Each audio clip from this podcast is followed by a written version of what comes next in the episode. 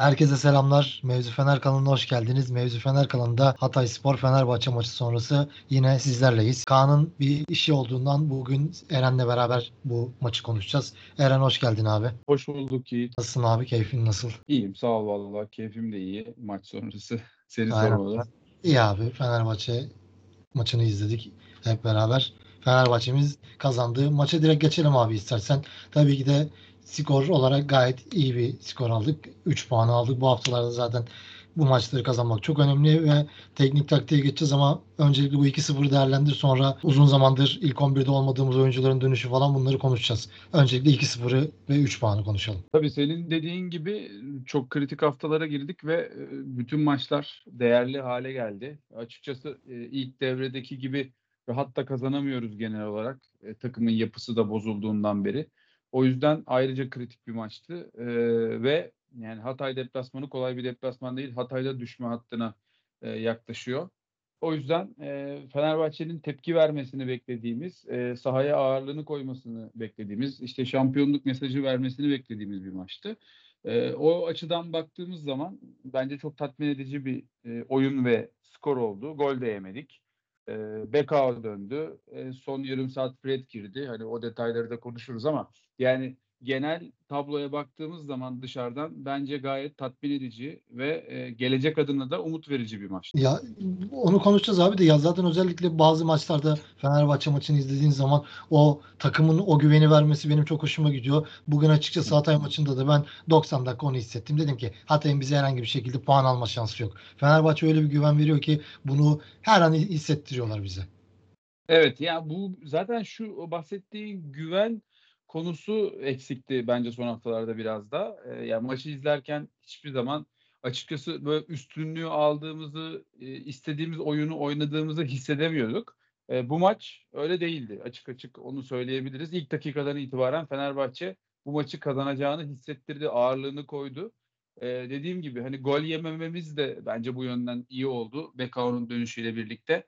Ee, güzel yani iyi hissettiren iyi e, bir sonuçla biten bir maç oldu ve kritik bir maç. Yarın derbi var. Ee, oradan da artık hani e, kendimize göre bir skor bekleyen taraf biziz artık. Maç fazlasıyla liderliği aldık. Her açıdan bence e, güzel, umut verici bir maçtı maçı konuşmaya başlayalım abi daha detaylarıyla. Özellikle şuradan almak lazım. Geçen hafta biz Kasımpaşa maçını konuşamadık işlerimiz dolayısıyla. Fenerbahçe 1-0 geriden Kasımpaşa'yı Batshuayi'nin son dakika attığı golle yendi ve 3 puan aldı. Oradan o 3 puanını aldıktan sonra bugün de Osayi'nin işte Aralık'taki Galatasaray maçından sonraki ilk ilk 11 oynadığı maç. Yine aynı şekilde Bekoa'nın Ekim ayındaki Pendik Spor deplasmanından sonra oynadığı ilk maç. İlk 11'e beklediğimiz oyuncular geldi. Senin ilk başta söylediğin gibi Fred de son dakikalarda oyuna girdi ve Fenerbahçe bu ilk 11'de bulunca maçlar çok daha kolay oluyor. Bu ilk 11 değerlendirerek ve Fenerbahçe'nin bugün özellikle maç için neler diyeceksin? Böyle başlayalım. Fenerbahçe ilk 11'ini bozduğundan beri aslında e, çok yani bozduğundan beri demeyelim de ilk 11'i bozulduğundan beri çok tatmin edici oyunlar oynayamadı açık konuşmak gerekirse. Yani Fred'in e, ilk sakatlığı döneminde çok daha kötü bir hal almıştı bence ki orada stoperler de sakatlandı. İşte e, hatırlarsınız bir Trabzon maçımız var e, meşhur.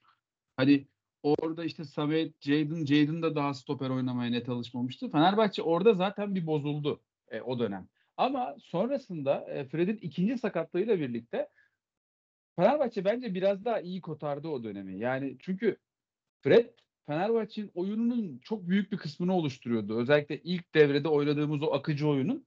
Ki işte Fred'in yokluğu e, sadece Fred'in yokluğu olarak adlandırmamak lazım. Hani Fred'in orta saha olarak verdiklerinin dışında e, Şimanski'ye verdiği katkı, Şimanski ile birlikte oynadığında Şimanski'nin performansının yükselişi e, artı topun Fenerbahçe adına geri kazanım süresinin e, azalması demek Fred'in oynaması. Bu kadar çabuk top kazanıyorken bu kadar işte Şimanski, Fred ve İsmail gibi e, bir üçlüyle bu kadar dinamik basabiliyorken önünde Fenerbahçe çok daha farklı bir oyun oynuyordu. Yani o yüzden orayı sadece Fred'in yokluğu olarak görmemek lazım. E, Fred'den sonra işte Krunic'ten de bahsederiz bu arada ileride belki e, hani Krunic, Krunic ve İsmail ikilisi orada ideal ikiliyi oluşturamadı. Açık açık söylemek lazım. Yani Krunic'in 8 olduğu, e, İsmail'in 6 olduğu ya da İsmail'in 8 olduğu, Kurnic'in 6 olduğu denklemlerin hepsi boşa çıktı. Fenerbahçe özellikle Kurnic'in e, dahil olduğu denklemlerden sonra o 11'lerden sonra bayağı kötü bir sınav verdi aslında. Yani Fred'in yokluğunda Crespo'nun olduğu dönem bence daha iyiydi e, ve daha hani e, ideale yakındı diyebiliriz. E, işte bu kadro erozyonuyla birlikte Şimanski'nin performansı inanılmaz düştü. E, onun üstüne sezonun bence en iyi oyuncularından biri olan İrfan Can Kahveci'nin de sakatlığıyla birlikte Fenerbahçe çok garip ve beklenmedik bir noktaya geldi aslında. İşte geçen hafta bahsettiğim gibi Batu Şahin'in son saniye golü olmasa e, Galatasaray'ın da galibiyet aldığını gördük zaten sonrasında. Puan farkı dörde çıkacak. Çok daha farklı psikolojilerden, çok daha farklı e, şeylerden bahsediyor olacaktık muhtemelen. Ne yazık ki her hafta tekrar ettiğimiz gibi e, bu bıçak sırtı, işte bu e, at başı bir yarış bizi gerçekten e, çok farklı şeyler konuşmaya itebilirdi. Ama en nihayetinde geldiğimiz noktada yine işte e, bahsettiğin gibi senin de Fred döndü. E, onun yanında Mert Hakan Krunic'in yerine kadroya dahil oldu. Ee, en azından hani Krunic ve İsmail'in birlikte denenmemesi gerektiğini çok e, ekstrem durumlar dışında gördük. E, ve bence çok çok kritik iki nokta daha var burada. Birisi Bright Osay Samuel'in dönüşü, birisi de Bekao'nun dönüşü. E, biz hani hep burada da konuşurken şey söylüyorduk yani Fred ve Ciku çok değerli. Özellikle toplu oyundaki o Fenerbahçe'nin ilk yarıdaki akışkan oyununun e, mimarlarının başında geliyordu Fred ve Ciku e, topla çıkışlarda ama işte Ciko'nun Bekao ile oynadığı dönemdeki performansını da bir daha çok yakalayamadığını gördük mesela Bekao yokken. Yani Bekao Fenerbahçe'nin o e, rakibi öne püskürtmesini ve e, fiziksel bir müdahale gerekiyorsa yapılması e, yapacak olan kişi olması rolünü çok aradı. Çok çok aradı. E, bunun yanında zaten Osayi Samuel'in gelişini de şöyle anlatmak lazım. Yani Mert Müldür'den burada da bahsettik. Çok iyi niyetli ve o dönemi bence çok iyi geçirdi.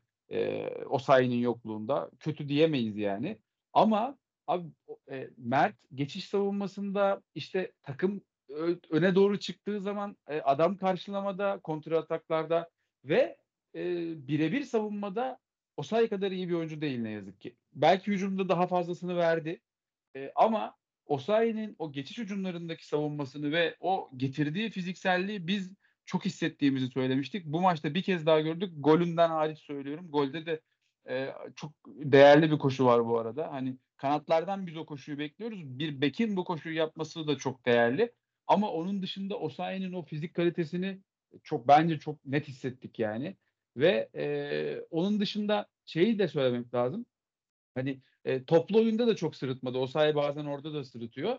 E, Fenerbahçe en nihayetinde hani eskiye dönüşün sinyallerini verdi yani. E, o yine bu arada Ciku ve Bekao kadar önde konumlanmış bir savunma yoktu. Çağlar hala daha kendini biraz sakınıyor. Ee, onu tekrar etmekte fayda var. Çok çok eksiği olan bir oyuncu. Çok maç temposunu bence yeni yeni buluyor. Ee, o yüzden hani kendini biraz daha geriye atıyordur. Ee, mümkündür. Ama hani en azından Bekao oraya gelip biraz daha o püskürtme işini yaptı. Gördüğünüz gibi son maçlarda yaşamadığımız, görmediğimiz Şimanski'nin boş alanlara koşularını çok daha fazla gördük. Çünkü e, Krunic gibi Krunic'in ben hala daha tam kapasitesinde olmadığını düşünüyorum da çok daha farklı roller bunlar. Mert Hakan kanatlara deplase oldu, orta sahaya dinamizm getirdi ve işte bu dikkat dağınıklığı karşı rakip tarafından konuşuyorum. Şimanski'nin o boş koşuları yine bulmasını sağladı. Çok basit şeyler bunlar yani. Çok basit şeyler derken uygulaması basit şeyler değil ama kağıt üzerinde anlayabileceğimiz şeyler oldu. Ve Şimanski birçok e, boş pozisyon buldu. Gol atamamış olsa da birçok etkili atak oluşturdu. E, ve e, Fenerbahçe'nin o dinamizmi tekrar hissedildi. E, bence oyunu biraz da buradan okumak lazım diye düşünüyorum. Hani yine senin de bahsettiğin gibi değişen kadro yapısıyla ideale doğru yaklaşan bir oyundan bahsedebiliriz. Ve abi ya şunu söylemek lazım bir de oyuncular böyle özellikle tabii ki de Mert Hakan mesela böyle oyuncular üzerinden de bu maçı konuşmak lazım. Biz Mert Hakan'a mesela neden kızdık? Kayseri Spor maçında o yaptığı kırmızı kart Fred'i orada tutamaması işte oyunu gelmesi ve Fenerbahçe'ye zarar verdiğinden konuştuk. Ama bu maç izlediğimiz Mert Hakan bana göre kusursuz bir futbol oynadı. Zaten böyle oynadığı zaman da ve bence bir Fenerbahçe taraftarlarının Mert Hakan'a bu kadar sinirlenme sebebi de Mert Hakan'ın potansiyeli bence çok yüksek. Özellikle mesela duran topları takımda en iyi kullanan oyuncu ve bu akşam yine oynadığı oyun inanılmaz iyiydi bence. Bunu da konuşmak lazım sanırım Mert Hakan'ın performansını. Kesinlikle konuşmak lazım. Ee, Mert Hakan ya buradan istersen oyuncu performanslarına da geçelim. Tabii abi tabii. Aynen geçelim. Geç abi sıkıntı yok. Yani bahsettiğim gibi ben Mert Hakan çok fazla saha dışıyla anıldı e, doğal olarak. Hani bunun da sebebi aslında kendisi. Başka yerde aramamak lazım e, bunun sebebini. Ama e, biz burada da çok konuştuk. Yani Mert Hakan ceza sahası koşusu yapabilen, e, pas kalitesi vasatın üstünde olan ve bence en önemlisi İsmail Kartal'ın ikinci döneminde de çok bahsetmiştik bundan. Mert Hakan, İrfan, Osayi. Mesela üçgenleri hatırlar herkes. Yani Mert Hakan o kanatlara deplesi olabilip orada o üçgen oluşturma işini çok iyi yapan bir oyuncu. Çok e, oyunun içinde olan çok dinamik bir oyuncu. Yani Mert Hakan'ın sıkıntıları işte pozisyon anlamında sıkıntıları oluyor. Hani o savunma yapmasını beklediğin zaman pozisyon anlamında hani e, geçmişten yani gelişimiyle alakalı bir şey bu. Bu daha da ileriye gidebilir tabii. Ayrı bir şey ama hani çok yüksek bir savunma bilgisi olduğunu düşünmüyorum ama o dinamizmle o işte e, yürekle Mert Hakan her zaman zaten oynadığı zaman katkı veren bir oyuncuydu. Ama benim Mert Hakan'la ilgili sıkıntım şuydu hep insanların aksine. Mert Hakan'ın takıma çok faydalı olduğunu ama fayda getirebileceği zamanlarda sakatlık ve ceza gibi şeylerle çok eksik kaldığını, takımı da eksik bıraktığını düşünüyordum. E, hatırlarsınız yani Mert Hakan hep zirve dönemlerinde formunun sakatlandı. Ya da işte geçen yaşadığı gibi e, şeyler oldu. E, çok da tekrar etmemekte fayda var belki. Hani çünkü kendisi de bununla ilgili e, şey yapıyor. Hani pişmanlığını her zaman dile getiriyor son dönemlerde.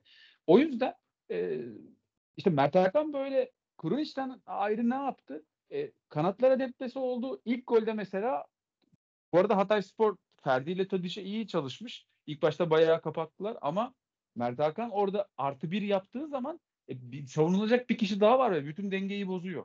Oradan çıkardığı topla zaten Tadic'le birlikte işte Ceko e, ve bayağı iyi bir organizasyon oldu. Onun dışında da e, orta sahada gelip top aldı. Krunic'ten hariç yaptığı şey yine Krunic'in hani hala da anlamlandıramadığım şu e, top almak için çıkmama durumu. Mert Hakan mesela her topta e, kendini attı bir şekilde boşluğa. Orada istasyon oldu. O sahayı rahatlattı oyun sıkıştığı zaman bazen Ferdi'ye destek oldu.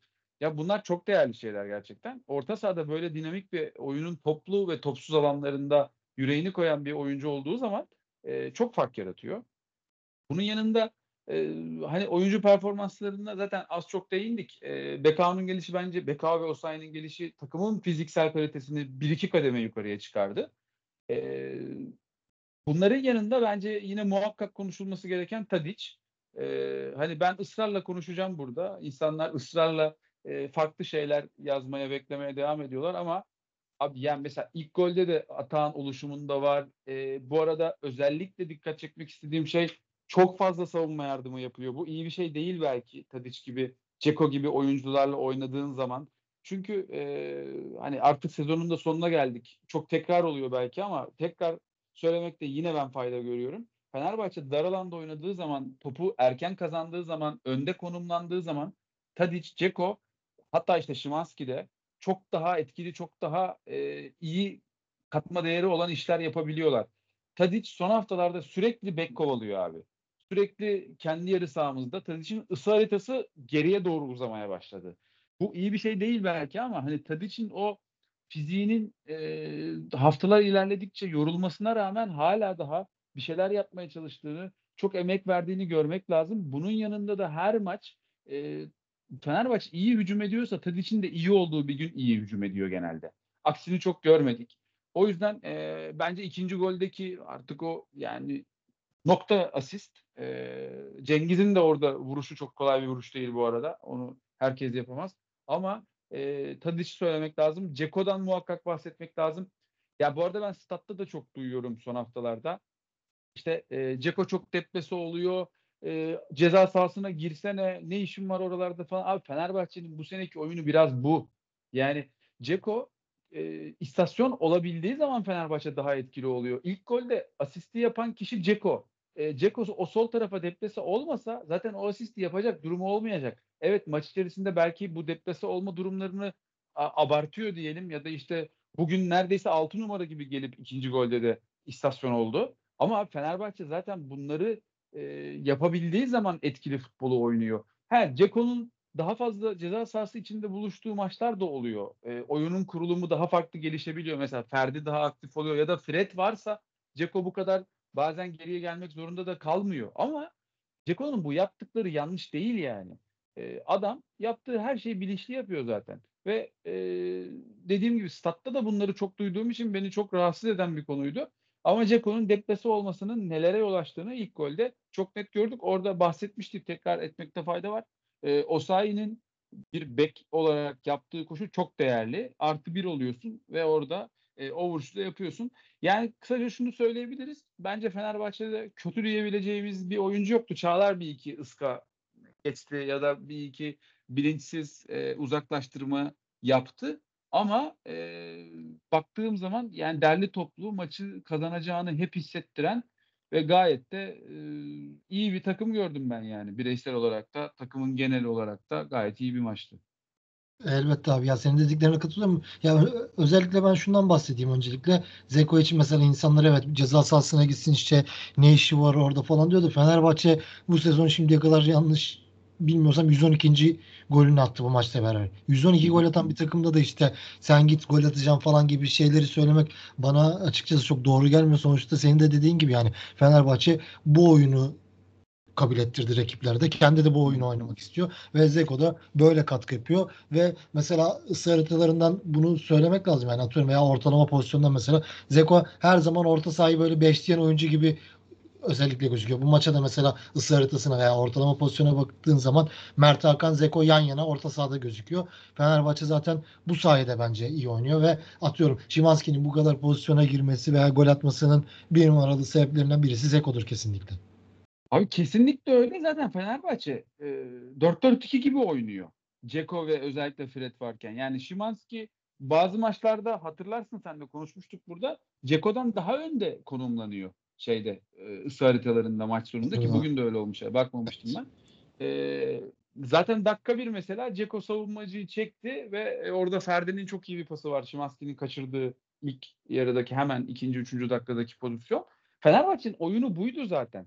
Fenerbahçe'de son haftalarda olmayan şey buydu. O orta sahadaki dinamizm, topu hızlı geri kazanma olayları bittiği zaman Fenerbahçe bu sefer çok daha fazla o geriden oyun kurulumuna kafa yormaya ve becerememeye başladı. Fenerbahçe'nin oyununu geri götüren şey de buydu aslında. Yani e, bugün daha dinç, daha e, istekli, daha topu hızlı kapan bir takım olduğu zaman bu pozisyonlarda doğal olarak daha e, fazla olmaya başladı. Kendini hatırlattı takım. Yani şunu şeyi de söylemek lazım Yiğit. E, İsmail Kartal'ı biz de eleştirdik burada. Hatta yani işte e, çok daha öteye gidenler de oldu. Hani e, işte hemen kovulması gerektiğini söyleyenler falan. O sinirle şeyle söylenen e, şeyleri çok umursamıyorum. E, kafaya da takmıyorum. E, ama hani o dönemi ben de tekrar etmekte fayda var. İsmail Kartal'ın iyi geçirdiğini düşünmüyorum. Özellikle e, oyuncu değişiklikleri olsun, e, işte Kurunic İsmail'deki çok yoğun ısrarı olsun. Gerçekten çok fazla iyi geçiremedik yani. O dönemi ben iyi hatırlamıyorum ama e, şunu söyleyelim. Bugün İsmail Kartal çok iyi bir performans gösterdi.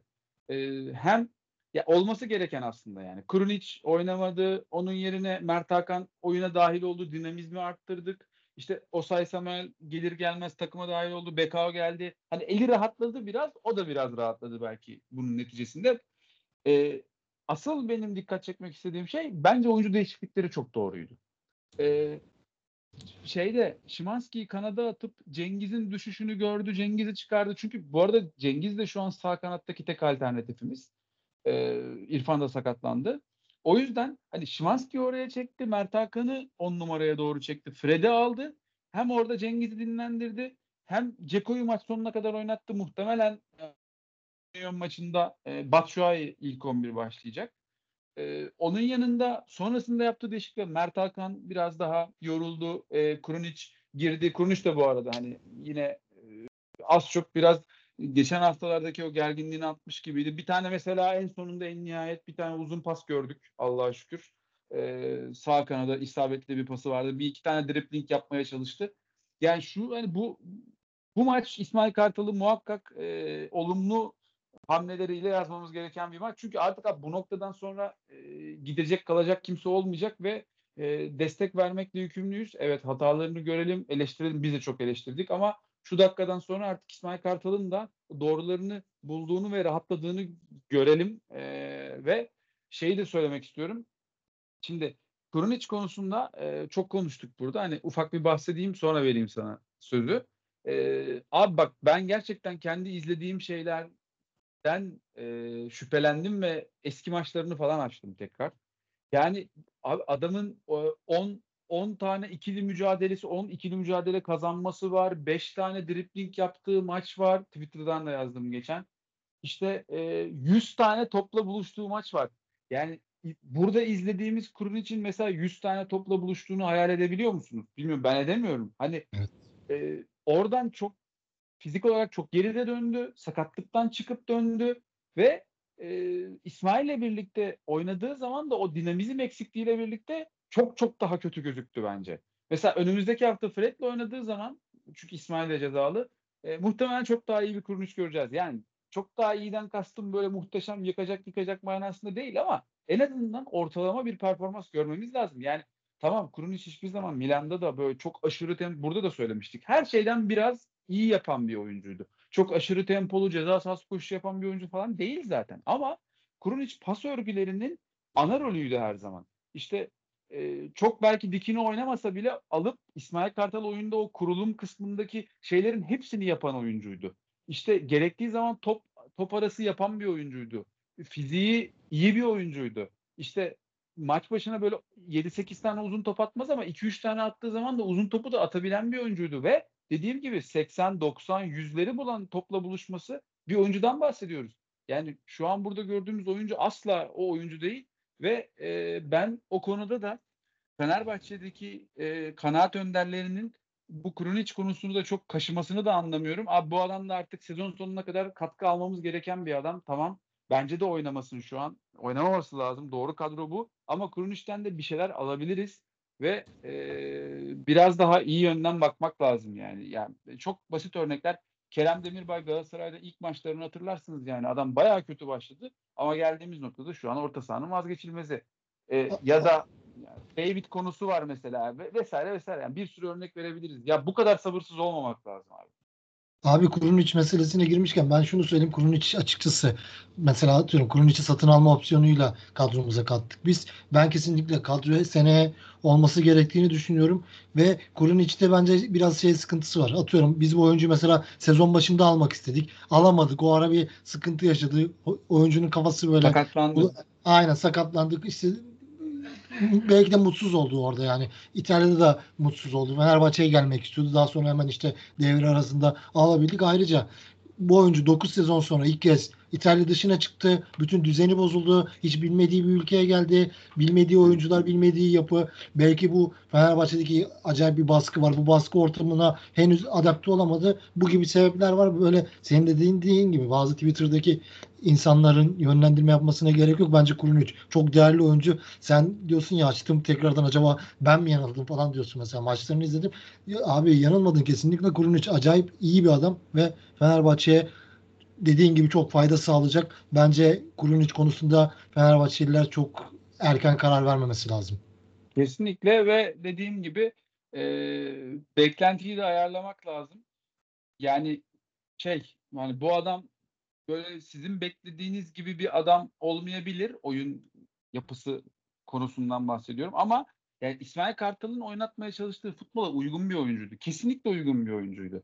Ha bak şunları anlarım. Bu eleştirilere katılabilirim yani. Ben de mesela e, Türkiye Ligi'nde ben yönetiyor olsam takımı muhakkak bir tane 6 numaraya fizikli bir oyuncu isterim mesela. Hani İsmail Yüksek gibi ya da işte atıyorum ho, e, başka yani şu an isim aklıma gelmedi ama daha fizikli, daha ikili mücadele yapan oyuncu oynamak oyuncuyla oynamak isterim ama İsmail Kartal ikinci döneminde de Crespo şey oynadı mesela bütün dönemi. Crespo Zayt oynadı. Şu an oynasa kıyamet kopar.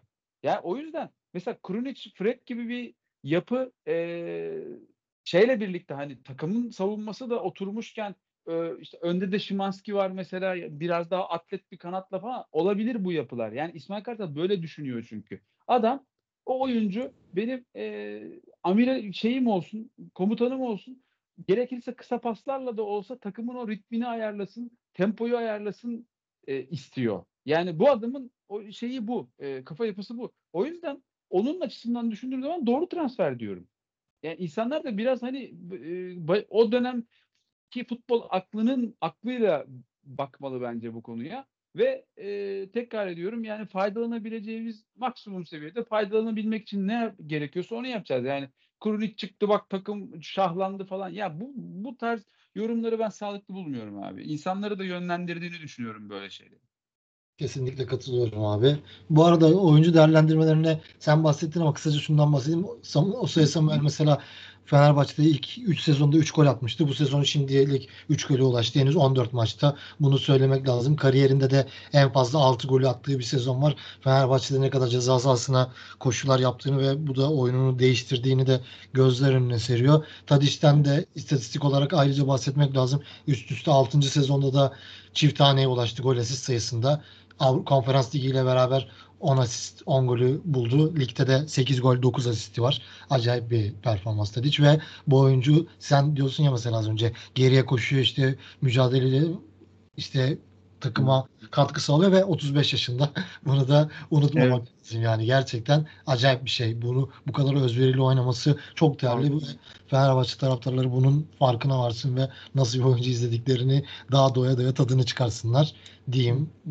Geçen e, bir istatistik gördüm Twitter'da. Yani Twitter'da gördüm zaten şeyden de e, işte Sofoscore bilmem ne oralardan da bulabilirsiniz. Ya Türkiye Ligi'nde şu an en çok e, fırsat yaratan oyuncu Tadic. Bakın en çok fırsat yaratan oyuncudan bahsediyorum.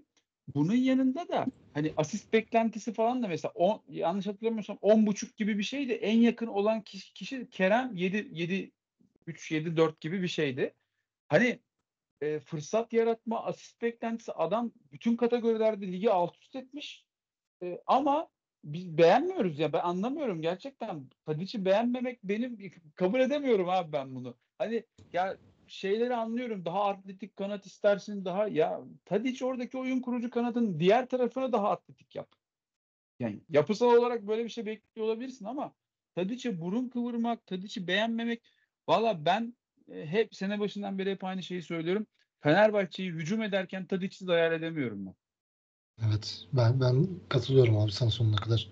Bu arada Çağlar da iyice adapte oldu bence. Bu maçta yine gayet iyi oynadı. Bunu da söylemek lazım ve Fenerbahçe nasıl bir değerli oyuncu bulduğunu düşünüyorum ve umarım sezon sonunda da sözleşmesiyle alırız ve Fenerbahçe'nin topçusu olur. Bunu da söyleyeyim. Peki abi maçla ilgili başka var mı söylemek istediğin unuttuğumuz bir şey?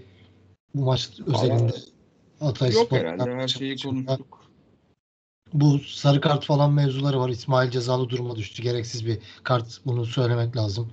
Hakemin yaptıkları yapmadıklarından ziyade zaten ikimiz de pek konuşmayı sevmiyoruz. Sen değinmezsin diye düşünüyorum. Bilmiyorum. Evet. Değineceğim mi bilmiyorum da. Ya yok şey hakem konuşmaya gerek yok. Evet. Ama e, şeyi çok gerçekten İsmail'in kartı gereksizdi. E, tabii Orada da insanlar şey demiş işte Pendik Spor maçında oynamaz, Trabzon maçında oynar.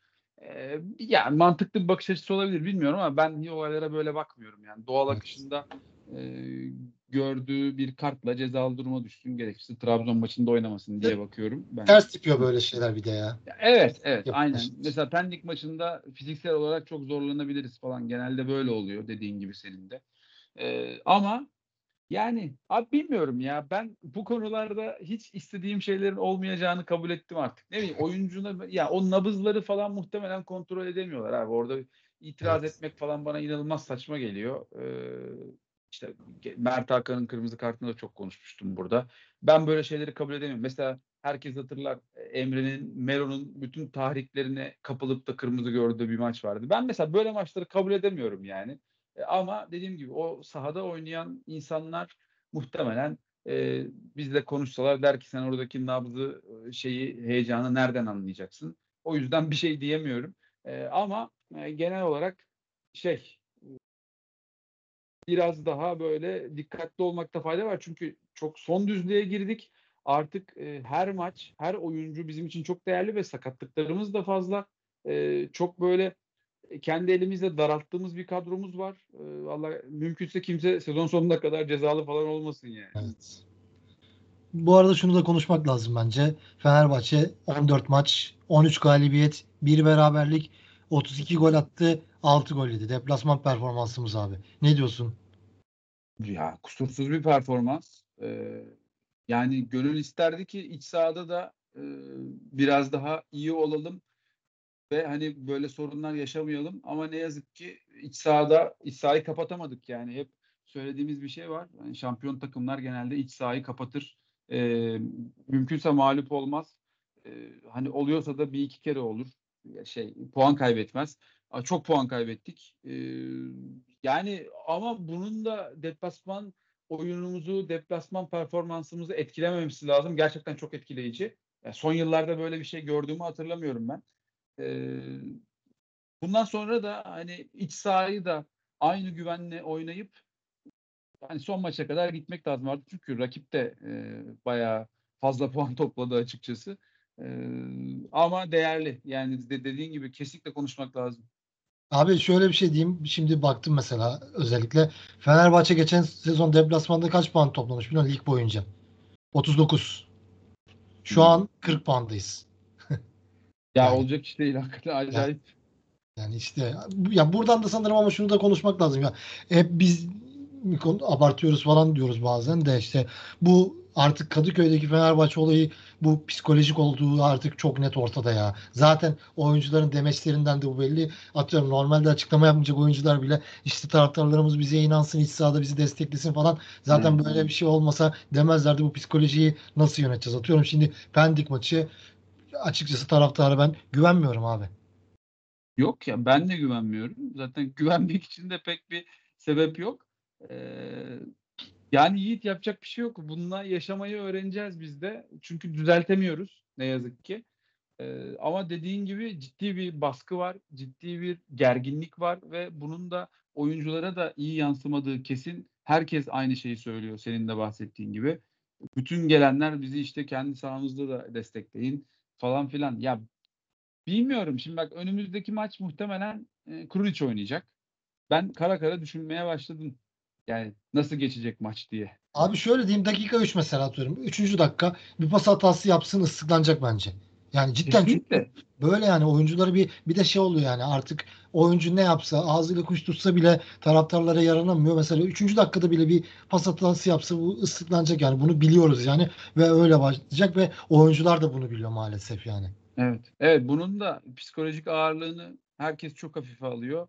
Ama ne yazık ki e, oyuncuyu etkiliyor. Görüyoruz yani bunu sahada. Bu e, tekrar tekrar konuşulması gereken ama muhtemelen de hiçbir şekilde çözülmeyecek bir şey. Yani şampiyon olmadan ya şampiyon olsak da değişmeyecek. Yiğit. Bahsettiğim gibi abi adam e, ya benim arkamda ki şeyleri falan gerçekten yani aklıma geldikçe düşündükçe çıldıracak gibi oluyorum. Yani adam Ceko'ya küfrediyor işte sen adam Ceko'ya şey dedi ya geçen hafta. Ne yaptın ya diyor. Sen bu takıma ne verdin diyor. O insan utanır ya bunu söylerken.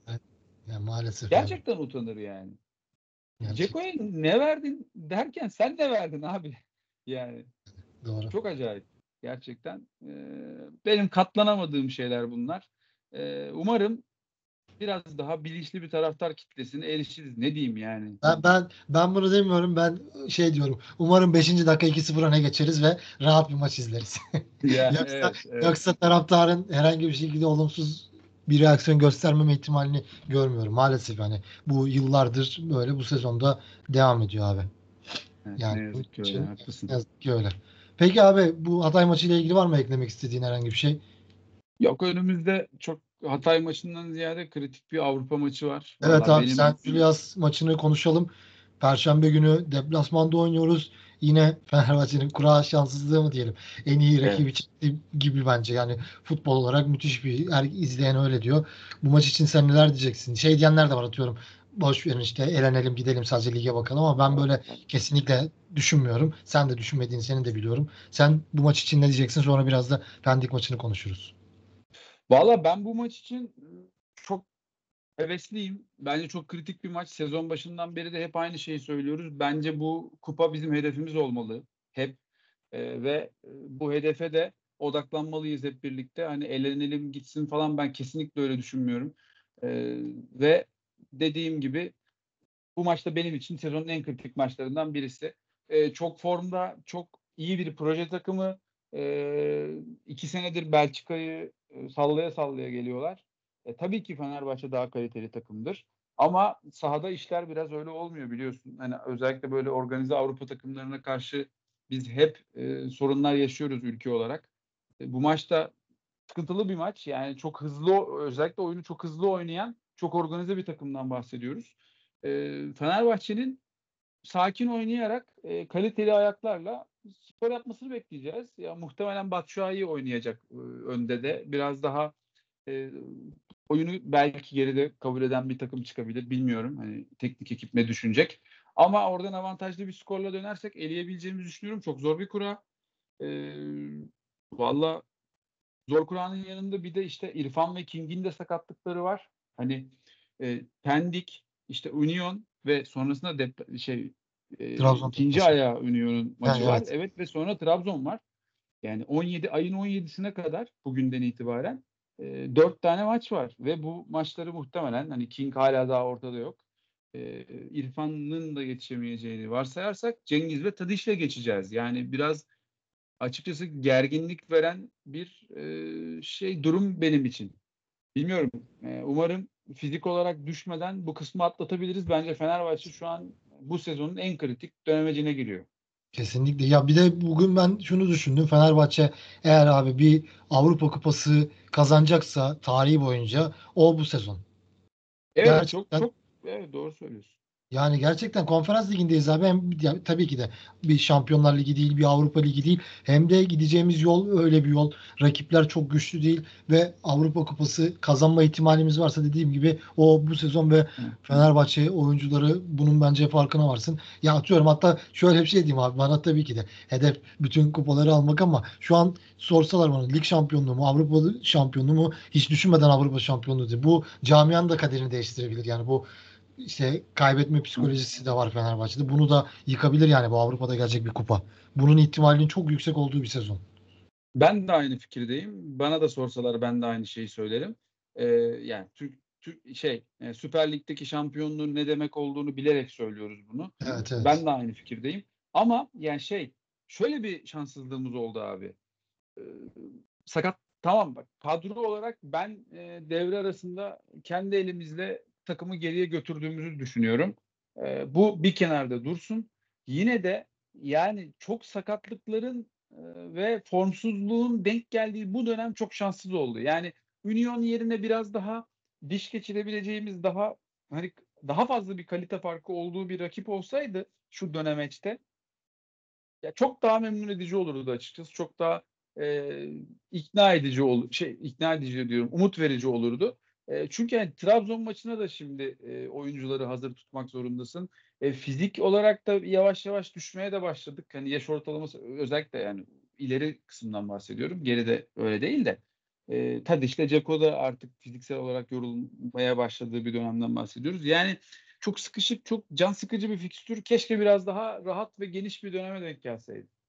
Evet evet ona katılıyorum. Bu arada Perşembe günü maç 11'de Türkiye saatiyle yine şahane bir saat düzenimiz olduğu için yine kusursuz bir saatte oynanacak. Bunu da söyleyelim. Ya sonra dönüşte ama Pendik Spor'la oynamak bir avantaj tabii ki de. Bunu da söylemek lazım. Sonuçta biraz daha çok daha sert bir maçta dönebilirdik. Pendik maçı ile ilgili var mı bir tahminin, öngörün? Vallahi tahmin edilmesi zor bir maç çünkü teknik direktör değiştirdi onlarda. Ya özellikle Umut Nayır hamlesi işte şey Tiam e, biraz daha toparlanmış biraz daha silkinmiş bir Pendik vardı ama yine değiştirdiler. Yani bilmiyorum e, dediğin gibi belki bir şans olarak görülebilir ama kesinlikle hafife alınmaması gereken bir rakip Pendik. E, ve özellikle İbrahim Üzülmez de bir şeyler kanıtlamaya çalışacaktır ilk maçında.